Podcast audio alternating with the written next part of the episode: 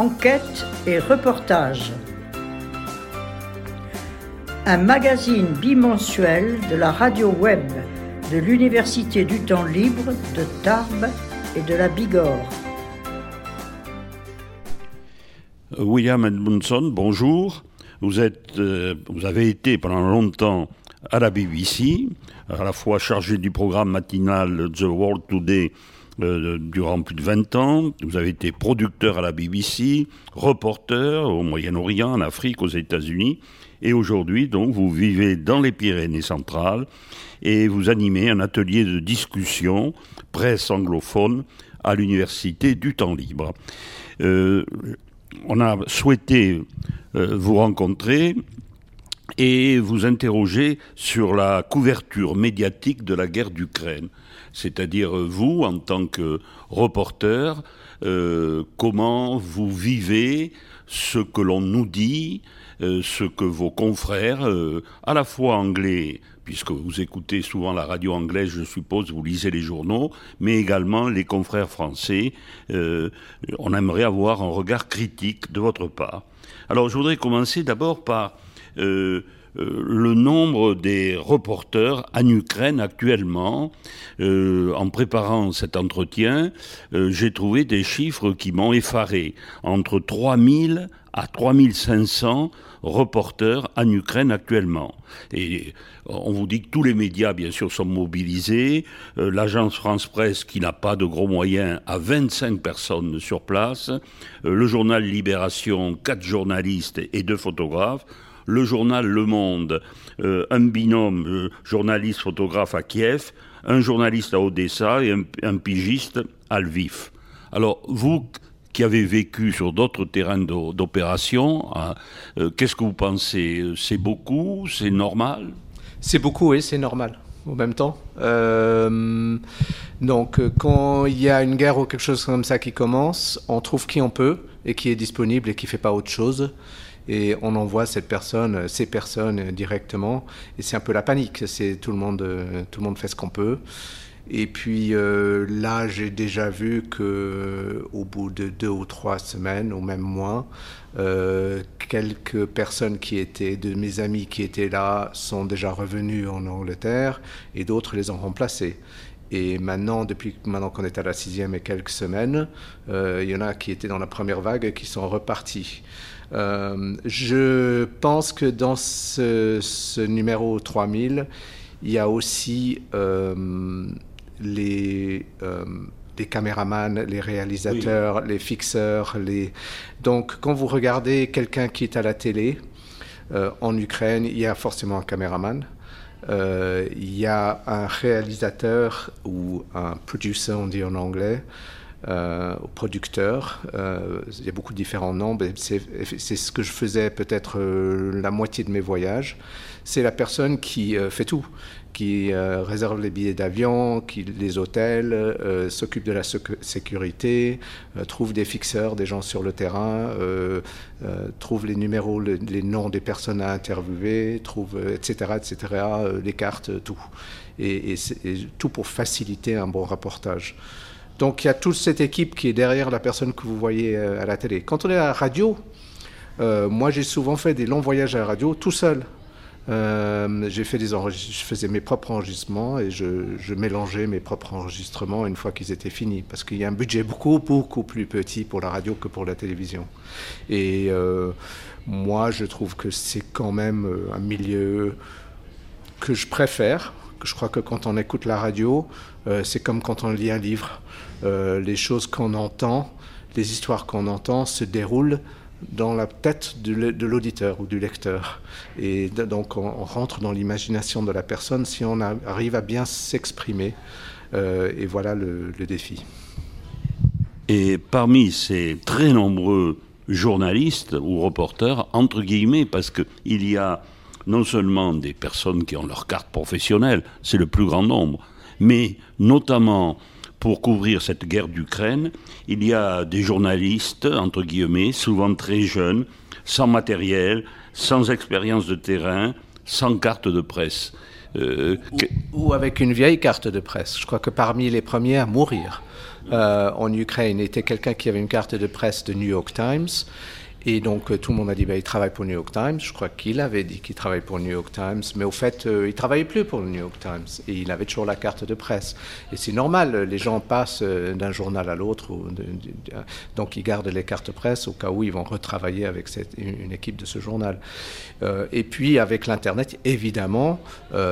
chaque personne, chaque individuel, chaque citoyen est devenu reporter à un certain niveau. Et ça arrive assez souvent que, surtout maintenant avec cette guerre, on voit qu'il y a du, film, il y a du, sais pas comment on dit ça en français, il y a des reportages, il y a des, il du vidéo de missiles qui euh, frappent un hélicoptère ou, de gens qui sont prisonniers ou de quelque chose comme ça, et, ça a été filmé par n'importe qui dans la rue, pas par, nécessairement par un reporter. Et, et voilà, donc euh, le milieu change.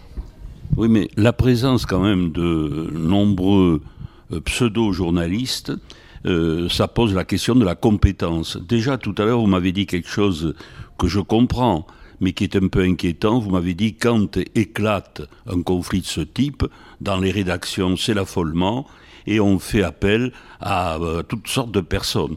Donc, quand on, vous êtes parachuté sur un pays comme l'Ukraine, mettons, qui a une histoire particulière, qui a eu des... Si vous n'y connaissez rien, euh, c'est quand même une difficulté euh, majeure. C'est une difficulté majeure et c'est une reproche qui est souvent faite aux grandes organisations. Euh, alors, il y a des grands rapporteurs qui passe, euh, euh, je pense à un en particulier, par exemple, comme un exemple à la BBC, qui a très bien fait son, son travail en débutant en Chili, et puis il était en, Israël, et puis il était en, à Rome, et puis il était euh, euh, en Grèce, je crois. Et puis donc, euh, quand on l'entend dans chacun de ces pays, euh, surtout s'ils viennent débarquer, on se demande mais comment comment tu peux savoir de quoi tu parles? Et, donc ils, sont des professionnels, ils utilisent les informations, les agences qui sont à leur disponibilité, ils le font très bien. Euh, mais ils ont moins de temps que les grands rapporteurs ou les reporters d'autres temps, qui apprenaient le langage, qui vivaient là pendant des années et des années, qui commençaient à connaître tous les, membres de l'opposition, les membres du gouvernement, qui prenaient un peu leur temps. Il y a moins d'argent, c'est plus rapide. Euh, et puis pour quelque chose comme la BBC, euh, il y avait à une époque, par exemple, à Nairobi, quand j'y étais, il y avait un, un rapporteur pour la radio, World Service mondial, un autre rapporteur pour la radio domestique et la télévision. Depuis longtemps, euh, toutes ces personnes ont été remplacées par une personne. Ce qui fait que cette personne a moins de temps pour aller sur le terrain et rencontrer des gens, faire des interviews, et est obligé de passer beaucoup plus de temps dans le studio à faire des interviews avec euh, Radio Écosse, Radio Pays de Galles, Radio Angleterre, Radio 4, Radio 1 en Angleterre, euh, Radio World Service, et ça fait que la nature du, travail a changé. Donc, mais en même temps, par exemple, il y a quelqu'un qui s'appelle Andrew Harding pour la BBC qui, vient de faire des reportages en Ukraine. Il est venu de Johannesburg pour aller en Ukraine. Euh, mais il est grand rapporteur depuis si longtemps qu'il y a une dizaine, quinzaine d'années, il était grand rapporteur à Moscou pendant 5-6 ans. Donc il sait quand même un peu de quoi il parle quand il, débarque en Ukraine. Donc ça dépend de la personne, ça dépend de qui est disponible. Quand je dis on s'affole un peu et on regarde un peu à droite à gauche pour voir qui est disponible, euh, on doit pouvoir espérer qu'il y a, il y a quand même des gens assez expérimentés euh, dans la boîte euh, qui, savent un peu ce qu'ils font. Et ils ne jettent pas n'importe qui sur le terrain. ils cherchent des gens qui vont pouvoir débarquer et puis travailler sans délai.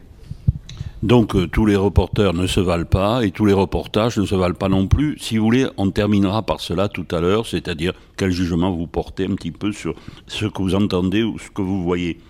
Là, euh, maintenant, j'aimerais plutôt que euh, vous nous donniez quelques détails. Vous avez fait allusion tout à l'heure à un certain nombre d'entre eux, mais quelques détails sur les conditions de reportage. Bon, vous êtes donc reporter à la BBC on vous dit, euh, William, euh, demain, tu es en Ukraine. Alors, où Comment Comment partir en Ukraine euh, Où où aller en Ukraine sur des terrains d'opération très dangereux ou au contraire à l'arrière Comment ça se fait? Où loger? Et puis on parlera d'un peu plus près du rôle des fixeurs. Eh ben, je vais prendre peut-être plutôt que l'Ukraine, puisque je ne suis pas en Ukraine, euh, je vais prendre un, exemple concret. Euh, je suis au cinéma à Londres, euh, mon téléphone sonne, donc c'est 8-9 heures du soir. Il y a eu un attentat dans un, centre, un shop, c'est un peu comme le Méridien à Tarbes, un, shopping center à, Nairobi. Des voilà. Est-ce que tu peux avoir le vol de 6 heures demain matin euh, et puis, à quelle heure est-ce que tu peux partir? Et je dis, bon, aussitôt que possible. Vous n'êtes jamais euh, allé en Afrique auparavant comme reporter ou pas? Non, non, j'allais souvent. Ah ouais, ouais. Donc, euh, au fait, la plupart de mes reportages étaient en Afrique. Donc, ils m'ont. Bon, c'est probablement pour ça qu'ils m'ont appelé parce qu'ils savaient que je, connais un peu Nairobi. Et puis, ils savent que souvent, je débarque et je suis tout seul. Je suis le reporter, je n'ai pas de technicien, j'ai rien, et je fais des reportages. Là, j'étais réalisateur avec un euh, présentateur euh, kenyan, euh, ou, moitié kenyan, moitié ougandais. Donc, je vais directement au bureau. j'ai réuni le matériel qu'il me faut au bout d'une euh, quarantaine de reportages, j'en ai gardé dans ma valise, donc j'ai quelque chose d'essentiel. Euh, les choses essentielles, c'est euh, l'électricité. Sans électricité, euh, C'est-à-dire des, des, accumulateurs Ça veut dire une, rallonge. Une rallonge. Une rallonge. une rallonge avec une multiprise. Une rallonge avec une prise qui marche dans le pays où on est. Donc, voilà. Truc tout bête. et puis, l'autre chose, c'est avoir accès à un, satellite qui au-dessus de... Alors les, satellites qu'on utilise pour le son et pour les images d'ailleurs sont généralement au-dessus de l'équateur. Euh, euh, et donc il y a un qui est placé juste au-dessus euh, de l'est de, la République démocratique du Congo. Donc la plupart de l'Afrique, c'est très bien, c'est pas difficile. Sauf si on est pile sous le satellite, ça, ça m'est arrivé et j'ai pas pu diffuser. Mais sinon, c'est très bien. Si on est vers le Caire ou l'Alexandrie, là, pendant le coup d'État en Égypte, j'ai eu pas mal de difficultés à trouver le satellite. Donc on, a un petit logiciel en appli sur le téléphone. Alors avec euh, l'électricité et euh, accès au satellite, on peut être au milieu d'un champ. Et, on a des batteries, hein, qui on peut, on peut faire une, deux heures. Le coup d'État euh, au Zimbabwe, on était à l'hôtel à côté de la place centrale de Zimbabwe, on, on a couru dans la place centrale. Heureusement, c'est un réflexe qu'on développe. J'avais mis tout mon équipement à recharger, donc tout était dans l'hôtel prêt à utiliser je le prends dans mes bras comme ça, je vais dans la place centrale, je trouve le satellite, on diffuse pendant que les gens euh, courent dans la rue pour dire ah, Mugabe est parti. Donc, euh, pour répondre à votre question, euh, donc il faut réunir le matériel, il faut réserver les billets d'avion, il faut faire ce qu'ils appellent risk assessment. Je sais pas comment dire, c'est carrément une déclaration officielle qui doit être signée par le manager et ça répond un peu à votre question de risque. Euh, quel risque est-ce que vous, vous anticipez? Quelles mesures est-ce que vous allez prendre pour euh, éviter ces risques, etc. etc. Et euh, il faut que ça soit rempli et signé par le manager. Et là-dedans, il y a aussi l'adresse des hôpitaux, qui appeler en, en, cas de premiers soins, etc., etc. Donc il y a tout ce détail. Et nous faisons, ceux qui voyagent souvent, tous les trois ans, un rappel qui dure trois jours de premiers soins et comment se protéger dans les zones de, guerre. Donc, euh, euh, donc risk assessment, billets d'avion, euh, équipement. Choix des lieux. Et, puis, et puis la, prochaine chose, c'est même pas le choix des, le choix des lieux, c'est normalement déterminé par l'histoire qu'on va suivre. Donc, par exemple, là, c'était Nairobi. si c'était l'Ukraine, il dirait qu'il y, a il y a trois ou quatre personnes en Ukraine. Donc, il dirait que Lise Doucet est là, Jeremy Bowen est là, Andrew Harding est là. Donc, toi, on a besoin de toi là où, euh, il y a ce producteur qui, vient de passer 2-3 semaines, il peut plus tenir, est-ce que tu peux le remplacer? Donc tu sais exactement où tu vas, tu prends probablement sa, chambre d'hôtel et tu continues là où il est arrêté. Et si, vous vous entendez bien, c'est pas toujours le cas, il te passe tous les numéros de téléphone et tous les contacts et tous les gens à qui il faut, euh, faut parler. Donc euh, voilà le choix des lieux, le matériel, les billets d'avion. Et puis la plus importante, la chose la plus importante que dans toutes ces préparations on a tendance à oublier, c'est qu'il faut trouver les bonnes personnes à qui parler parler et, les numéros de ces personnes. Et, donc tout ça, euh, alors moi ce que je faisais, j'essayais d'établir tout ça avant de monter dans l'avion. Et une fois qu'on monte dans l'avion, on ne peut plus rien faire. Et là, euh, euh, j'avais demandé à mon médecin de me donner des somnifères que j'utilisais des fois si j'avais pas de voyage pendant six mois. Je ne disais pas du tout, hein, c'était pas une mauvaise habitude. Et je prenais le somnifère et je dormais dans l'avion. Comme ça, quand je me réveillais le matin et je, on, atterrissait, j'étais prêt à repartir, aller directement aux premières interviews. Donc voilà la routine.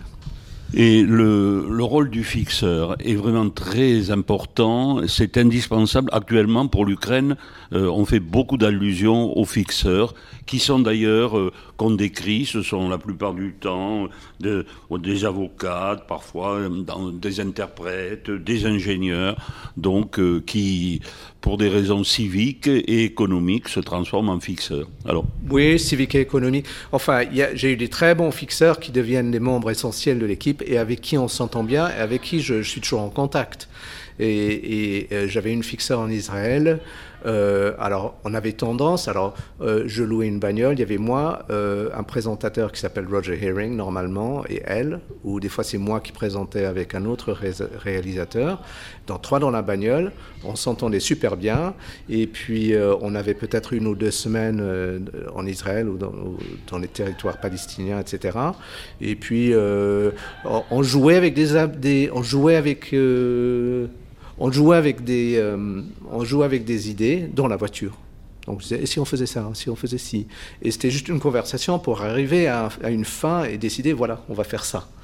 Euh, et le, problème avec Chirona, c'est que c'est comme si elle avait le téléphone collé à son oreille. Alors dès qu'on commençait la discussion, elle commençait à téléphoner différentes personnes à qui elle pensait. Et ça, c'était une fixeur absolument formidable. Euh, et bon, les fixeurs connaissent le terrain. Ils connaissent des gens sur le terrain qui sont utiles euh, à contacter pour des interviews. Ils parlent le langage du pays. Euh, ils, servent de, lien entre le journaliste qui débarque et qui connaît moins bien le pays, et ce qui se passe vraiment. Et surtout, souvent, euh, par exemple, la guerre en République centrafricaine, il y a eu un moment où on faisait un interview et le, fixeur est venu me dire, on venait d'avoir un massacre, et on était sur le lieu du massacre, et c'est le fixeur qui a dit, il faut qu'on parte maintenant parce que l'autre groupe qui est opposé au groupe qui a fait ce massacre va arriver, il va avoir des représailles, ça va mal tourner, il faut partir maintenant. Et on avait avec nous euh, un, agent, de, sécurité qui sont employés par la BBC pour, assurer la sécurité, qui ne parlait pas le, français ni le langage de, la République centrafricaine, et il se rendait pas du tout compte du fait qu'il y avait un danger. Euh, donc, euh, donc ça arrive souvent que le, le le, le, fixeur vous avertit qu'il y a un danger. Et euh, pour le payer, le fixeur, c'est cher un fixeur? Qui le paye? 100 dollars, par jour. Mmh. Des fois un peu plus, des fois un peu moins. Je crois que bon, je me suis rendu compte que je prenais un peu d'âge parce qu'au début c'était moi et puis vers la fin c'était plutôt vers 150. Puis ça dépend du pays. Et puis ça dépend du fixeur. et puis c'est pas c'est pas géré par un contrat. Euh, c'est une, c'est une, une petite conversation assez informelle euh, au téléphone avec quelqu'un qu'on n'a jamais rencontré. Donc le reporter, il s'en va avec une somme d'argent donnée par le, le journal euh, Ah oui, j'avais oublié. Quand il y a les préparations, il y a le billet d'avion, il y a l'équipement, il y a le risk assessment, il y a les contacts, et puis il faut passer par... Euh, alors finalement, j'avais un compte carrément avec une de ces banques à côté du boulot à Londres, qui savait que je faisais ça régulièrement, et je disais, j'ai besoin de 3000 dollars maintenant, et ils avaient des dollars. Et donc euh, il fallait beaucoup de dollars, il fallait les cacher un peu à droite à gauche aussi, parce que si on si on perdait une partie, il fallait quand même. Et ça, c'était une petite habitude. J'avais toujours 200 dollars dans une chaussette quelque part. comme ça, si on me volait tout, j'avais assez d'argent pour m'en sortir. Passons maintenant euh, à la, construction du reportage. Bon, euh, aviez-vous euh, l'habitude de privilégier les interviews ou les narrations? Bien sûr, il y a les deux dans un reportage, c'est-à-dire que vous racontez pour l'auditeur ce qui se passe, donc c'est vous qui parlez au micro, et puis de temps à autre, vous faites des interviews. Euh, quelle est la répartition la plus souhaitable? Il y a plusieurs euh, façons de le faire. Alors la façon la plus simple, c'est l'interview, si possible en direct. Euh, ce qui veut dire que nous, on diffusait entre 5h et 8h du mat. On trouve des gens qui sont des bons parleurs, qui sont prêts à nous rejoindre le matin, et on leur parle en direct. Et ça, ça a l'avantage que ça n'a pas besoin, de l'enregistrer, pas besoin de couper l'enregistrement, pas besoin de la production est plus simple. Une fois qu'on est, et puis si la personne parle bien, elle peut réagir à ce qui est diffusé. Euh, alors ça, c'est le live avec la personne que vous, vous connaissez du 7-9 par exemple ou quelque chose comme ça. Euh, et puis en Angleterre, il y a ce qu'on appelle euh, l'interview enregistrée et il y a le package.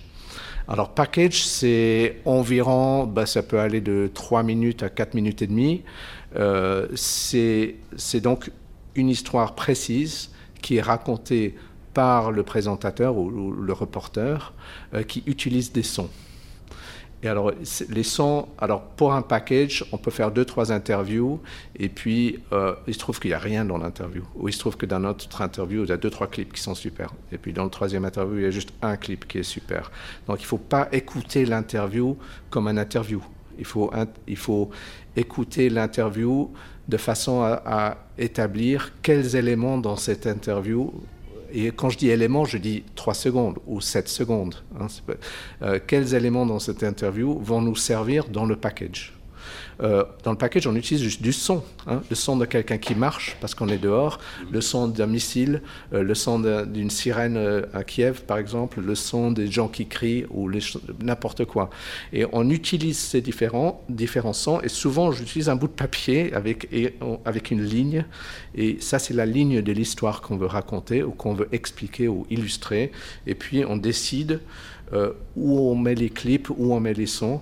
Alors, euh, quand j'avais un bon réalisateur ou quand j'étais le réalisateur et j'avais un bon présentateur, on savait tous les deux. Euh, alors, ce qu'on faisait normalement, si on travaillait de la façon que j'aime, ce qui n'est pas toujours le cas, le soir, on rentrait à l'hôtel et on avait peut-être trois ou quatre interviews et cinq ou six sons, disons. Et on écoutait tout on prenait une bonne bière ou deux et on écoutait tout avec euh, un crayon à papier.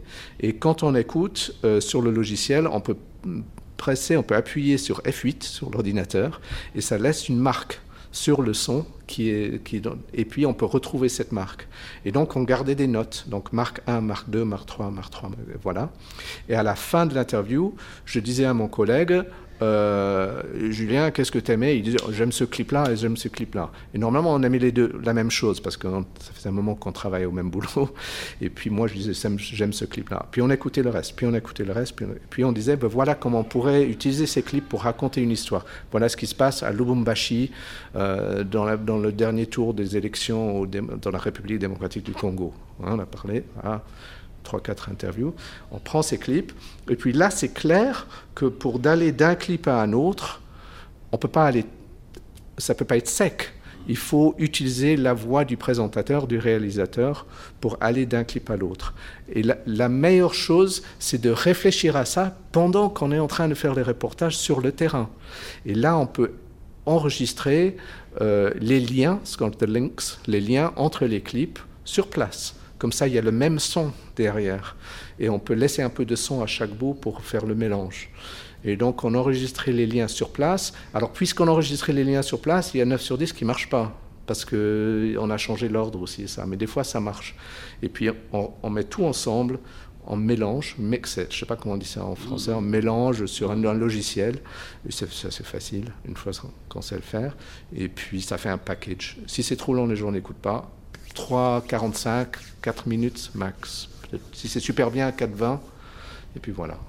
Et vous n'avez pas, euh, par la suite, de surprises désagréables euh, de réentendre les montages que vous avez envoyés et qui sont coupés, euh, par exemple, par la rédaction à Londres ou à Paris?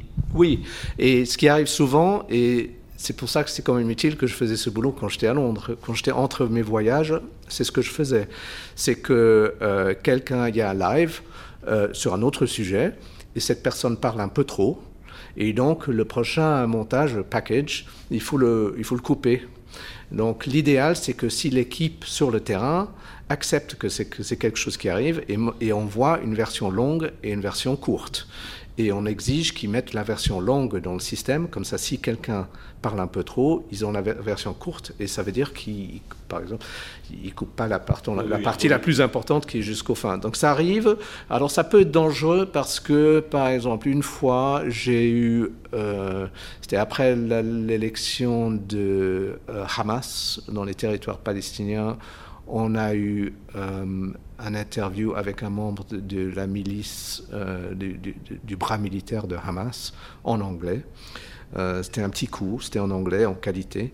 donc on, a enregistré ça. Et puis donc pour avoir l'équilibre, on est allé voir un ancien chef de la Mossad et on, a joué l'interview. Et, puis on a, enregistré sa réaction. Et le plus important, c'était à la fin euh, de dire attention tout le monde qui, a écouté ça, nous avons demandé à quelqu'un de notre équipe à, Gaza de donner la cassette d'enregistrement à un membre militaire de Hamas et il s'est enregistré pendant qu'il nous parlait et puis il a rendu l'enregistrement. Mais on ne peut pas savoir qui est cette personne exactement parce qu'on n'était pas physiquement derrière cette personne, devant cette personne. Et c'est quand même un, détail super important. Et c'est pour ça que j'ai dit, on ne peut pas baser des histoires, on ne peut pas dire que c'est un développement majeur, c'est juste de l'interprétation. C'est pas un, c'est pas, it's not a top line, comme on dit en anglais. Et ça a été réutilisé beaucoup de fois. Ça a eu beaucoup de succès. Et à un certain moment, ils ont coupé le détail, à la fin. Et c'était quand même un détail important. Donc il faut faire attention. Alors, bon, les risques d'un reporter, euh, d'un journaliste sur un terrain de guerre sont évidents. Hein, euh, en trois semaines, par exemple, en Ukraine, euh, cinq journalistes ont été tués. Est-ce que Qu'est-ce que vous pensez de cet équipement qu'on distribue aux journalistes Gilet pare-balles, casque, et dans le dos du gilet pare-balles, il y a en gros presse. Euh, c'est à la fois euh, un, moyen de se sécuriser un petit peu ou au contraire d'attirer l'attention parfois. Donc, euh, quels sont les inconvénients et les avantages? L'inconvénient, c'est que c'est très lourd. c'est vraiment très très lourd à porter en permanence. Euh, l'avantage, c'est évident, hein, ça vous protège.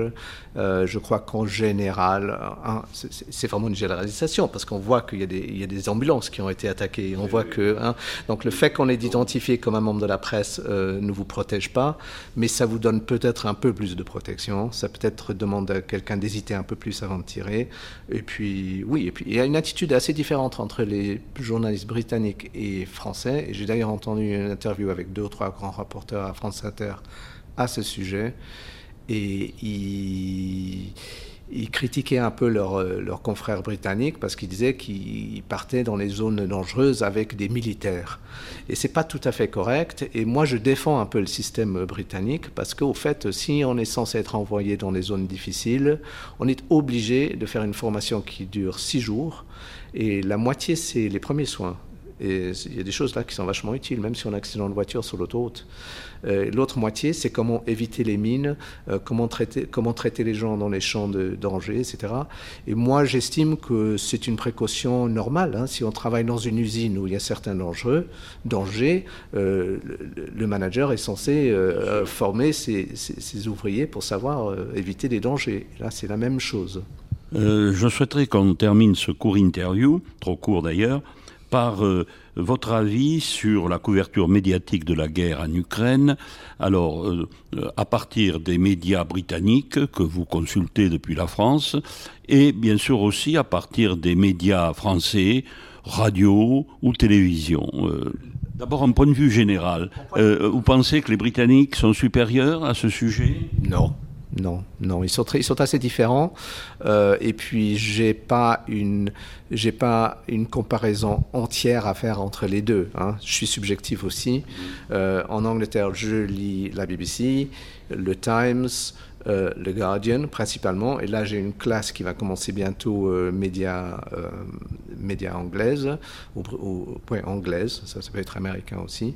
Et, donc, c'est principalement de ces publications qu'on trouve les articles, et c'est pour ça, ces articles que je lis. je regarde, j'ai la télévision britannique chez moi, donc je regarde Channel 4 News, et je, on regarde France 2 aussi, des fois TF1. Euh, et des fois, j'écoute le 7-9 comme ce matin, euh, le matin.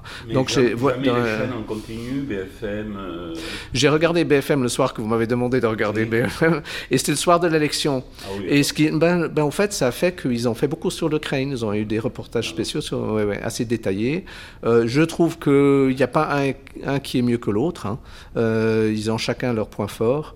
Euh, je, suis frustré avec la BBC maintenant que j'y travaille plus parce qu'il y a toujours un équilibre et je trouve ça un peu euh, lassant au bout d'un moment. et j'aime bien avoir, j'aime bien avoir un peu d'opinion dans l'article, même je suis pas d'accord. Euh, le Times et le Guardian s'équilibrent dans le milieu britannique, peut-être peut-être un peu comme Figaro et Le Monde. Hein. et, mais je trouve que Le Monde, ils sont très très forts avec ce qu'il y a de, de, de cartes et d'explications. Et, voilà, donc euh, chaque, chaque publication a son point fort. Oui, mais vous parlez d'équilibre. Euh, qu'est-ce que ça peut vouloir dire l'équilibre pour un conflit comme l'Ukraine? Ça veut dire que euh, on essaye de, comment dirais-je, de nuancer la responsabilité des uns ou des autres? combien d'articles avez-vous lu au sujet des familles des Russes qui sont morts? Très peu, effectivement. Ouais, voilà. C'est ça l'équilibre. Donc, donc, pour moi, euh, l'équilibre, le problème d'équilibre maintenant, c'est que tout le monde est en Ukraine. Euh, il y a une acceptation générale euh, avec laquelle je suis généralement d'accord que c'est pas bien qu'un pays envahisse un autre. c'est mais c'est pas bien qu'il massacre, c'est pas bien tout ce qui tout ce qu'il a fait, est pas bien. N'empêche que il y a des Russes. Les Russes sont des personnes. ils font partie de l'autre armée. Euh, on sait que euh, les Ukrainiens sont victimes de massacres terribles, qu'il y a eu des attaques sur les civils, qu'il n'y a aucune excuse, il n'y a aucune explication pour ce qui s'est passé. Euh, je ne sais pas combien d'articles j'ai lus qui essayent d'expliquer pourquoi les, soldats russes se comportent de la façon dont ils se comportent. Donc, il y a un déséquilibre qui est compréhensible mais il y a un déséquilibre. On n'est pas, on, cherche, vu l'horreur et le rejet presque universel dans l'Ouest de ce qui se passe, euh, de ce que fait le, gouvernement russe, les forces de Poutine, euh, il y a une sympathie générale pour les Ukrainiens. et je suis d'accord. Mais un reporter, n'a pas à être neutre, nous semblait de faire de la neutralité euh, un objectif majeur. Oui, alors pour la BBC, oui. La neutralité est un objectif majeur. Donc, donc il y a, par exemple, si vous regardez aujourd'hui... Si vous il doit rendre compte de ce qui se passe, et, le, mal est d'un côté parfois, etc. Mais oui, oui, la neutralité... Euh, mais, mais peut-être pas dans, dans un reportage. Par exemple, là, vous pouvez voir, il y a un reportage sur la BBC de ce qui se passe à Kiev, il y a un autre qui, de, sur ce qui s'est passé à Boucha, il y a un autre sur ce, ce qui se passe à Mariupol. Donc il y a trois, mais il y a quand même un par Steve Rosenberg, qui est notre reporter en Russie, qui est allé dans un cimetière euh, militaire en Russie, où il a vu toutes les familles, les femmes, les enfants des soldats russes qui sont morts euh, et qui leur parlent. Mais ce qui se passe aussi, c'est pendant qu'il est en train de leur parler, il se fait filmer par une équipe russe. Et lui, il est parfaitement bilingue et il voit il voit le reportage à la télévision russe qui parle de ce reporter nazi de la BBC qui essaye de chercher la propagande pour les. Donc, il, ça ne veut pas dire qu'on ignore le contexte, ça ne veut pas dire qu'on ignore euh, euh, les, faits réels ou le fait qu'il y a eu un abus. Mais il, faut quand même, par exemple, si j'étais, euh, comme je l'étais pendant 5-6 ans, presque en permanence au Moyen-Orient, si j'avais des interviews avec beaucoup d'Israéliens, il fallait quand même chercher à avoir des interviews avec des Palestiniens pour avoir l'autre perspective, ou l'inverse. Euh, et c'était toujours le cas. Le contexte, c'est quand même un peu différent. Là, euh, on, a, là, on a affaire à une armée qui envahit un pays et qui commet des massacres. Donc c'est la neutralité, c'est quand même euh, compliqué. C'est toujours compliqué. hein. Si, Alors- on était au- si on était à Gaza, euh, il y, a, y a y a des gens à Gaza ou en Syrie euh, qui pourraient dire qu'il y a des parallèles. Hein, si quand, quand il y a une armée Oui, oui. israélienne qui utilise l'artillerie pour euh, viser des appartements au Gaza, il dirait euh, Hmm, ça nous rappelle.